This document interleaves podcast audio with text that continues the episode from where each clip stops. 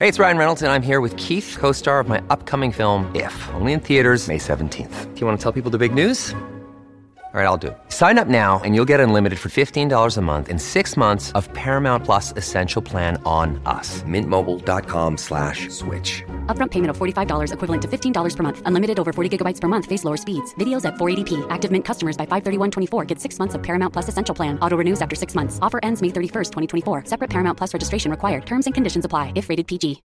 When you need mealtime inspiration, it's worth shopping Kroger, where you'll find over 30,000 mouthwatering choices that excite your inner foodie. And no matter what tasty choice you make, you'll enjoy our everyday low prices, plus extra ways to save, like digital coupons worth over $600 each week. You can also save up to $1 off per gallon at the pump with fuel points. More savings and more inspiring flavors make shopping Kroger worth it every time. Kroger, fresh for everyone. Fuel restrictions apply.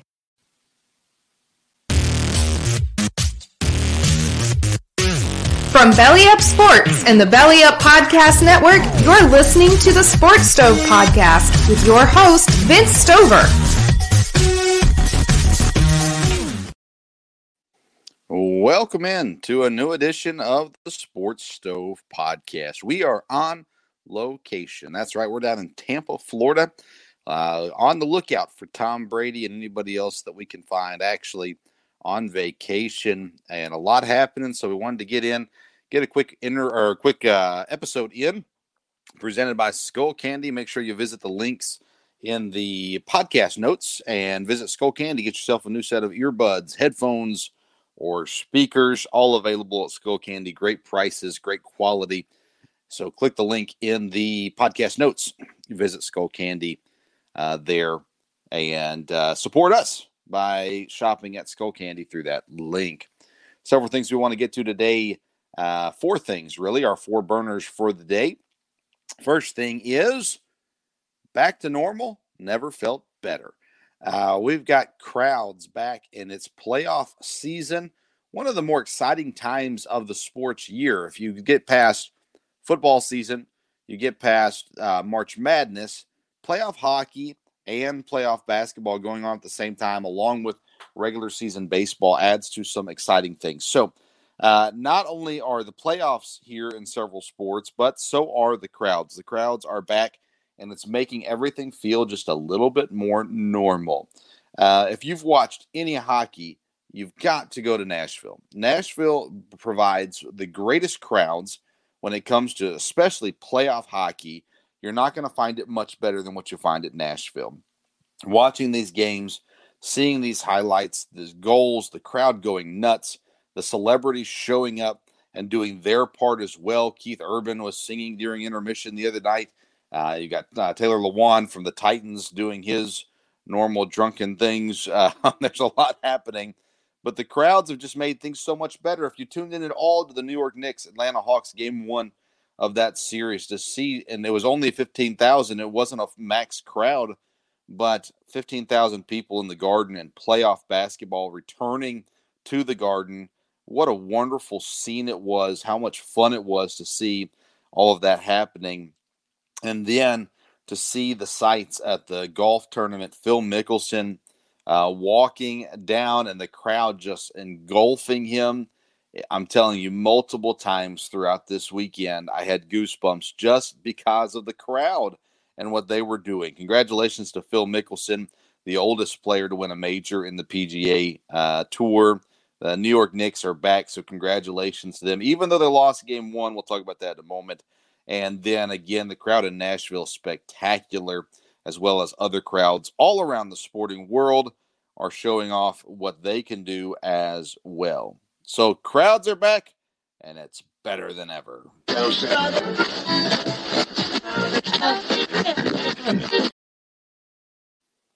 The NBA playoffs are off and running. Not a whole lot of thoughts, but just a few quick quick thoughts on each series. The 76ers, they needed Tobias Harris to beat the Wizards, and Tobias Harris showed up. You would think that Ben Simmons and Joel Embiid could do it on their own, but uh, uh, Seth Curry, Tobias Harris, Tobias Harris especially, was an important piece there in game one against Washington. Philadelphia should sweep Washington, but Washington's not going to be an easy out at the same time. Phoenix and LA, uh, Booker, Ayton go off.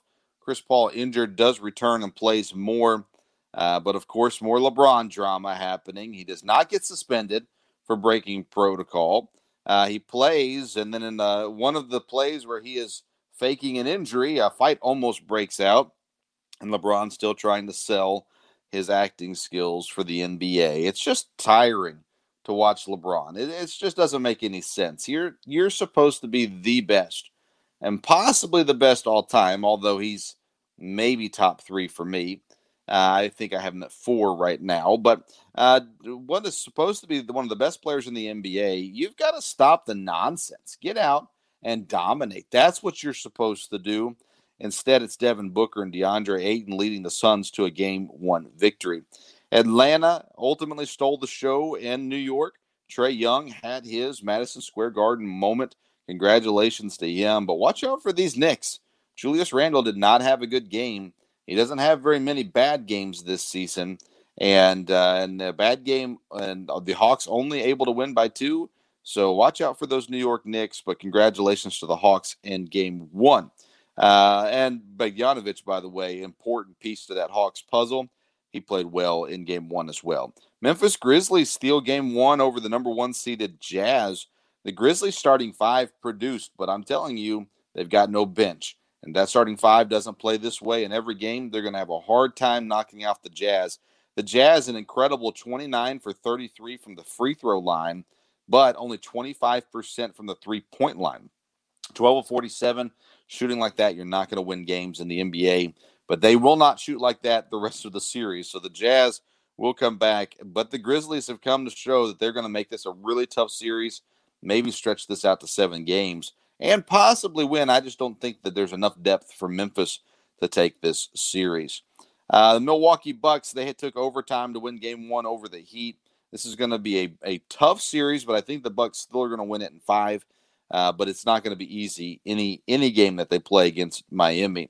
Dallas uh, beats the Clippers. Do they have the uh, Clippers number? It sure looks that way. What happened to Kawhi Leonard just a couple years ago? He took a team that did not uh, did not have the talent to win a national uh, a championship. Yet Kawhi led him there, and he won the championship in Toronto. And now it seems like Kawhi can't get past Dallas in the playoffs. Is it because of Kawhi? Is it because of Paul George? Is it because of coaching? Is it because of other players? I don't know.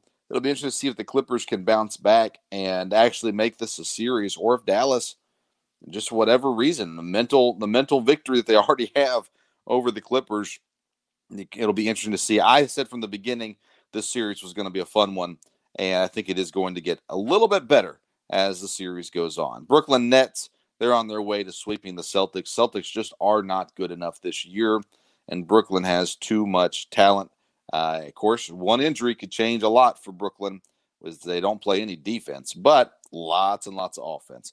Then you got the Portland Trailblazers, the best eight man rotation in the playoffs. And one of the things that makes them the best uh, eight man rotation is knowing that that's what they play an eight man rotation. They're not going to go bigger than that in most cases and they've got incredible talent on this team. So for them to win game one, not a total surprise. I thought Denver was good enough to make this a series, but after that game one, it, it makes me wonder for sure. But the NBA playoffs are off and running, and we're just a game in on these series. We'll see what continues to go on as the series continues.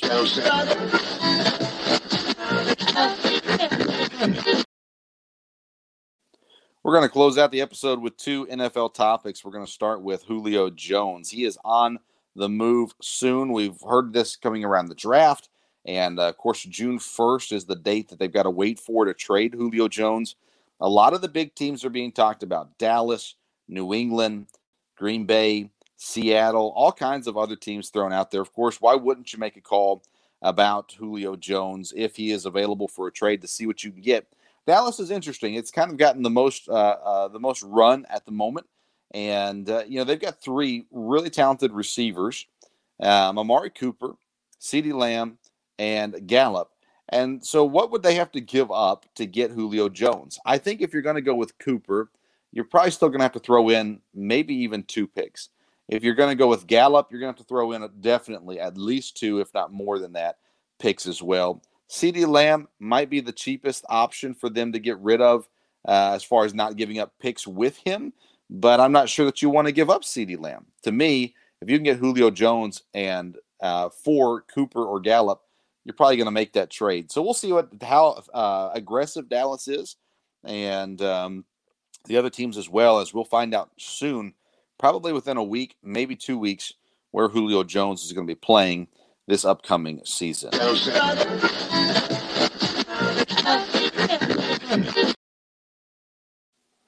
All right, our last topic of the day, the last burner of the day, is we're going to talk about this situation uh, that that showed up in the NFL this week as the uh, assistant coach uh, Chung comes out and says, "I in the process of interviewing for coaching jobs, he was told he was not the right minority."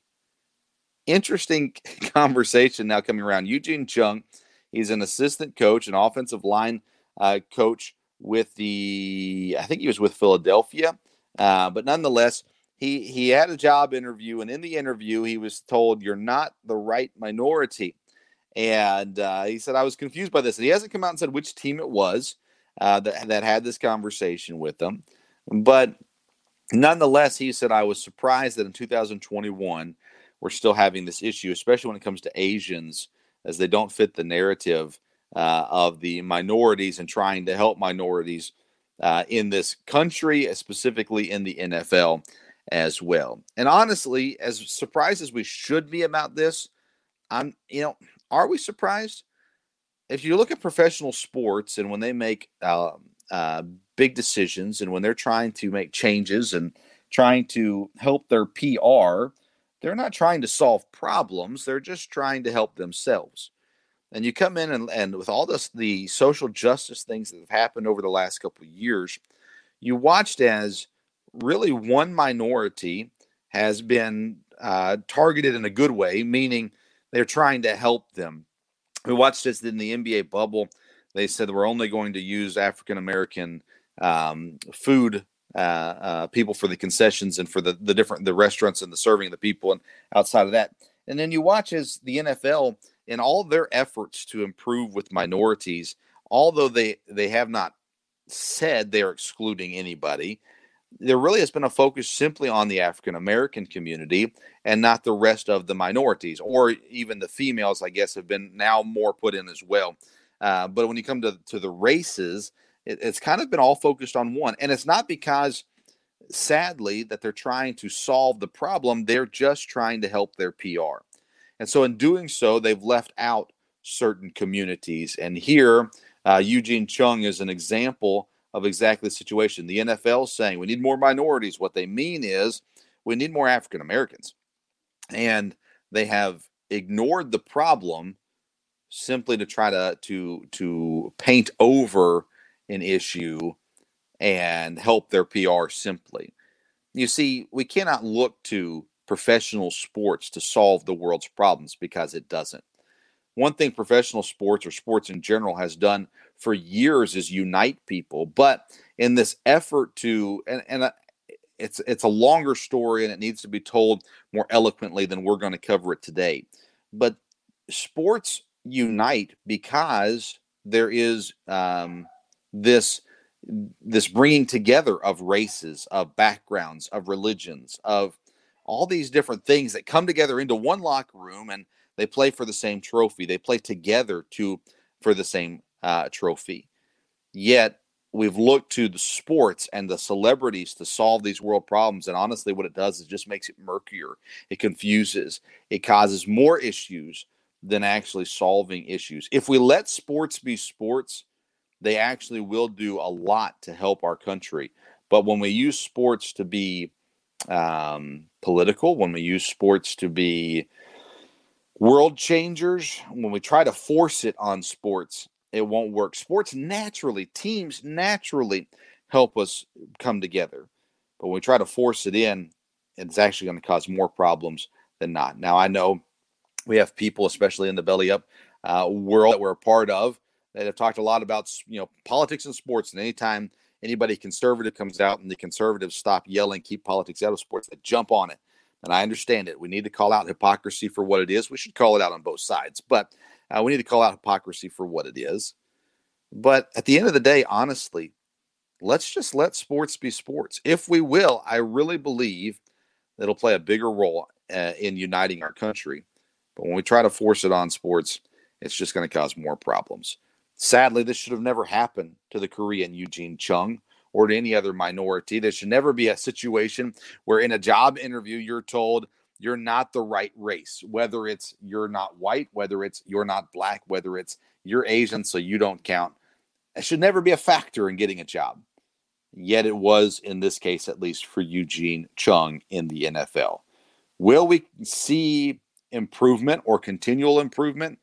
I would like to think the longer we go along, we will. But we will have to wait and see because when it comes to the NFL or any professional sport, they're only in it for them. If it benefits them, they'll do it. Otherwise, you're left out in the cold. That's today's edition of the Sports Stove Podcast. Thank you for tuning in. Make sure you go visit the links for, excuse me, for Skull Candy in the podcast notes. Make sure you like, share, and subscribe. We do have a uh, post out or a Twitter poll out on Twitter at Sports Stove. Make sure you go visit that and vote on what would the Cowboys have to give up to get Julio Jones. Um, that'll be active for a couple of days, so make sure you go visit us and follow us on Twitter at Sports Stove there as well. All right, I'm going back to vacation. So until next time, we'll see you around the sports stove.